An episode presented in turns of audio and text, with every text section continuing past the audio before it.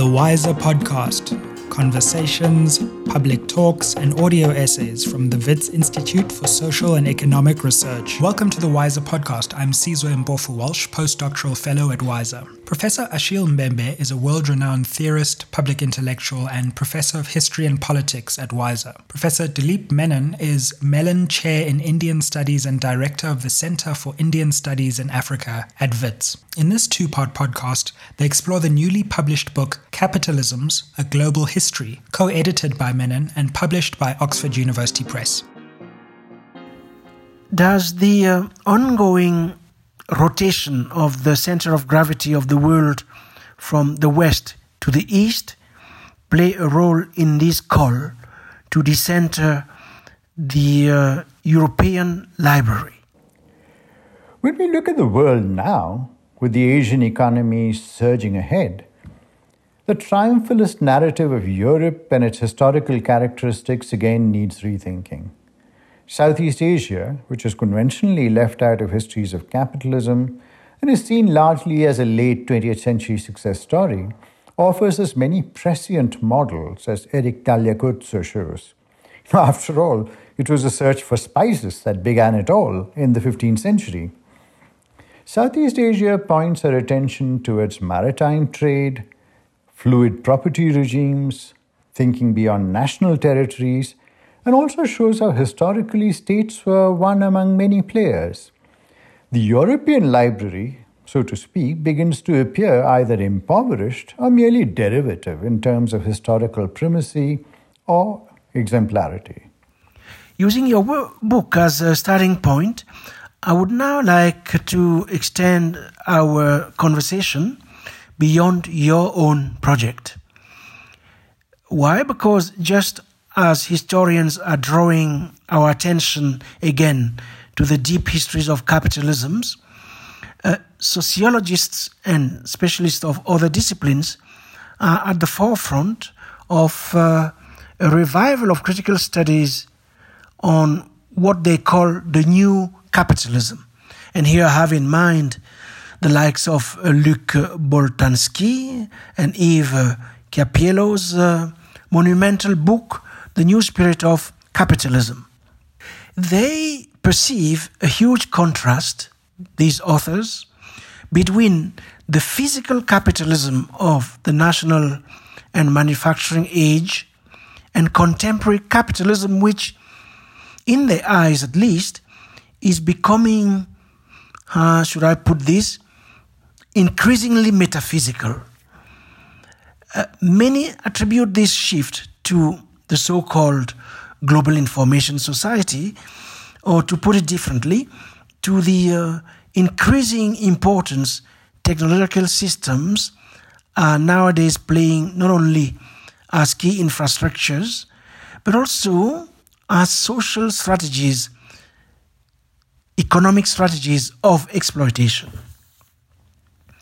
Crucial in this regard, it seems to me, is, for instance, contemporary capitalism's aim to draw value from involuntary nervous activities or emotional activities, uh, in the sense that capitalism is increasingly encroaching not only on human desires uh, and cognitive capacities, but also on the huge reserves of their emotions, their fears, their anxieties, and their passions. All of these, in other words, are, are fast being transformed into commodified circuits. Let me put the question in this manner What does the um, historian of deep time make of these shifts? Well, Achille, as with Dipesh's book, Boltanski and Chiapello's book too is of the last century, though Boltanski has extended his project on the sociology of modernity to move beyond the idea of production and corporate management. Um, probably there are th- three themes that characterize the work from then till around 2017, uh, you know, in three or four books that have come out since then which Boltanski has authored or co authored. The first is he takes up the notion of biopolitics. The second, he looks at the tension between the idea of reality as socially and legally constructed and the idea of the world as experience and a resource against this construction.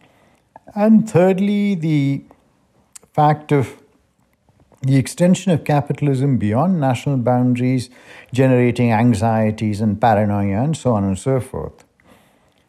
The idea of a spirit of capitalism is very much in consonance with the Weberian project, and they track the transition from the bourgeois entrepreneur of the 19th century to the director of corporations in the mid 20th century, and finally the third spirit post 1968, that major event or event in search of an interpretation, or rather, as Sunil Khilnani put it, an interpretation in search of an event uh, in France, the 1968 revolution. But interestingly enough, uh, analyzes 1968 and its aftermath through management texts, which excavate the libertarian and romantic currents of the late 1960s to talk about the charisma, vision, etc., of new leaders. Now, all of this is very French, and I'm not sure what to do with it, you know, frankly. And it thinks from within the world of an already achieved capitalism and is less concerned with trajectories and you know, other possibilities.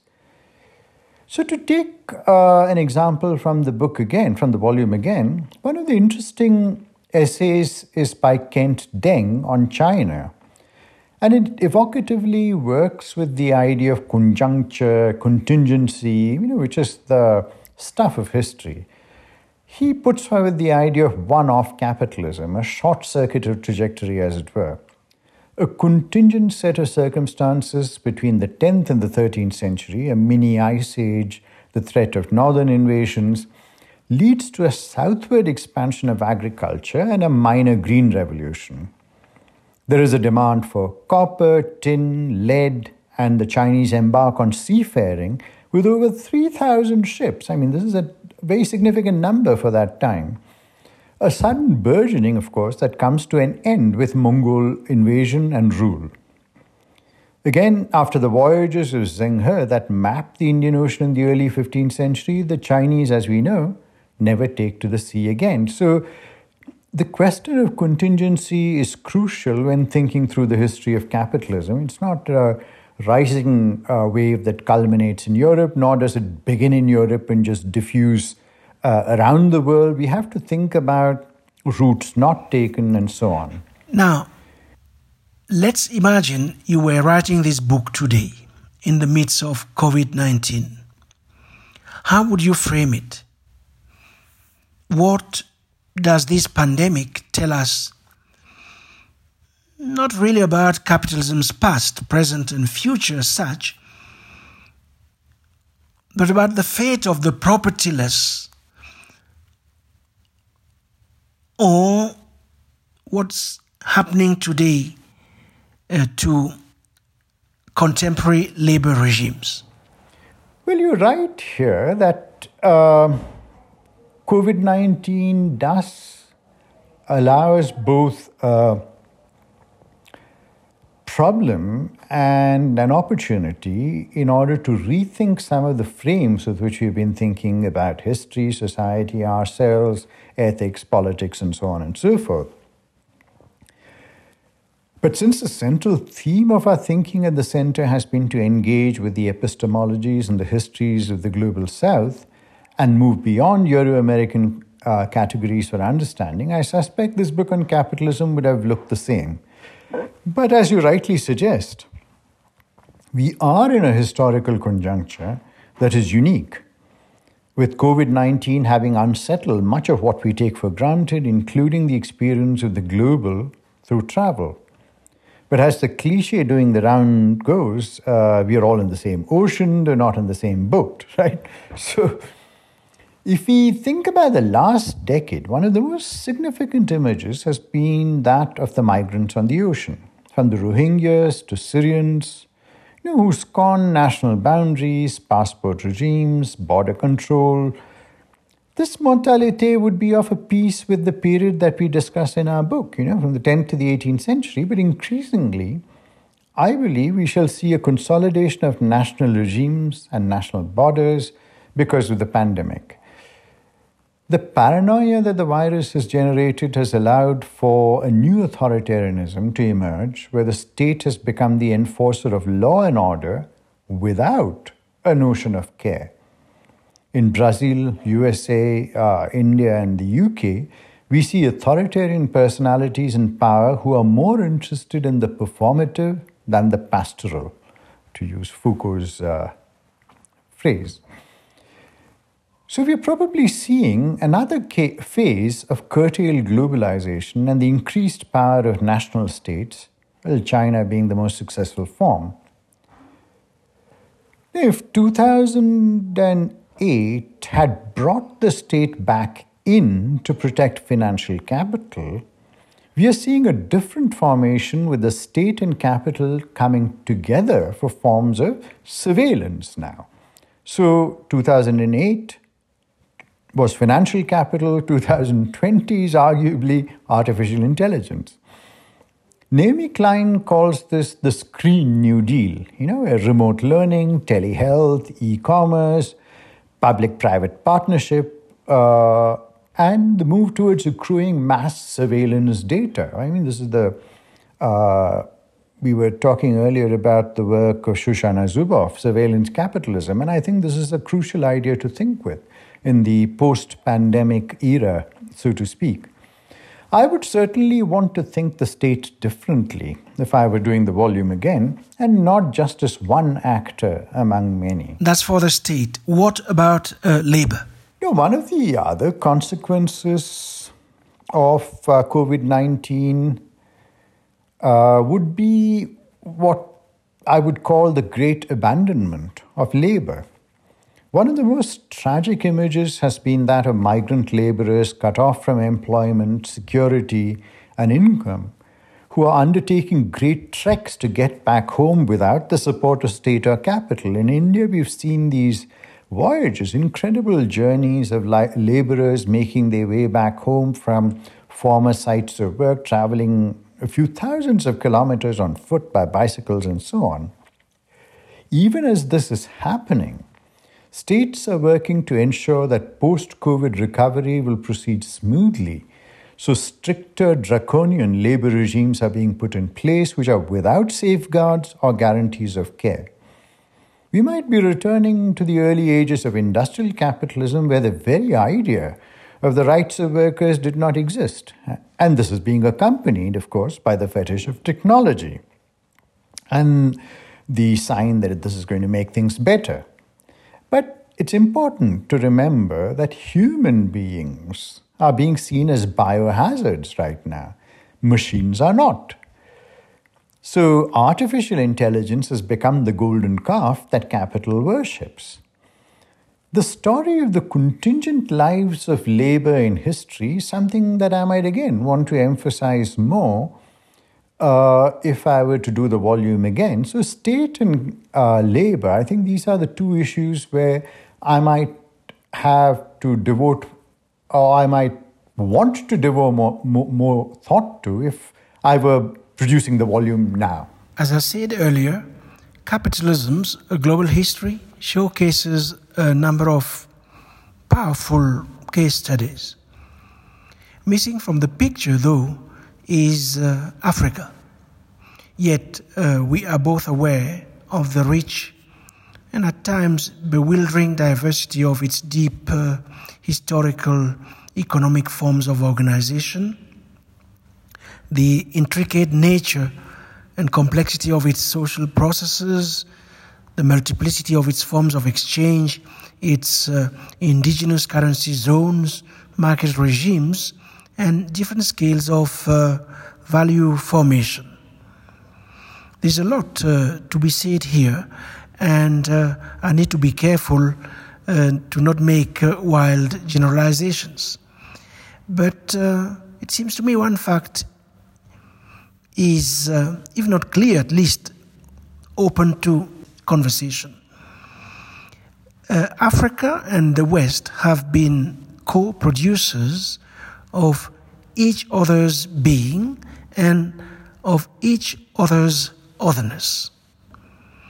Let's assume this is the case. Uh, my last question then is to what extent introducing Africa into your equation, the decentering of, of Europe, to what extent does this oblige us to perform, in fact, an act of double decentering? Well, um, this is an important question, and this omission did not arise from absent mindedness. And considering that this book project was conceptualized here in South Africa, thinking about the continent would have been an obvious point of departure. At the conference, we had a paper by Bill Freund on South Africa and an informal session with Joseph Inikori, and both of whom felt that given the chronological spread of the volume, 10th to the 18th century, it would be difficult to have a chapter on capitalism uh, in Africa. While one could think with Mansa Musa, of Mali in the 14th century, you know, the production, accumulation, and circulation of gold, and the scale of spending that you know caused a 10-year recession in the early decades of the 14th century, displacing the gold market in Cairo, there was not a sufficient academic literature that we could rely on. There was also the history of mercantile activity within the Indian Ocean between Western India and the Swahili coast, for example, and the possible history of instruments of financial exchange and currency. Again, we were unable to locate the scholarship which would be commensurable with our inquiry. That said, from the 18th century, it is very clear from work in the past decade that consumer demand in West Africa was dictating production in Europe and Asia. The demand for Indian cotton textiles and their consumption shaped patterns of global trade, influencing economies and businesses from Western Europe to South Asia. So Africa was really at the center of this. Uh, so between uh, Indian production, and European markets and European production, you had African consumer demand, which lay at the heart of this. Jeremy Prestholdt's work, for example, on East African consumer demand, particularly for cloth, shows how this drove industrialization in Salem, Massachusetts, as much as in Bombay under British colonial rule. Arguably, the birth and growth of industrial capitalism in India was driven by demand from Zanzibar, and this is a history that is still in its infancy. However, we, I think we still have to move away significantly from the paradigm in which K.N. Chaudhuri, in his magisterial work on trade and civilization in the Indian Ocean, could leave out Africa altogether.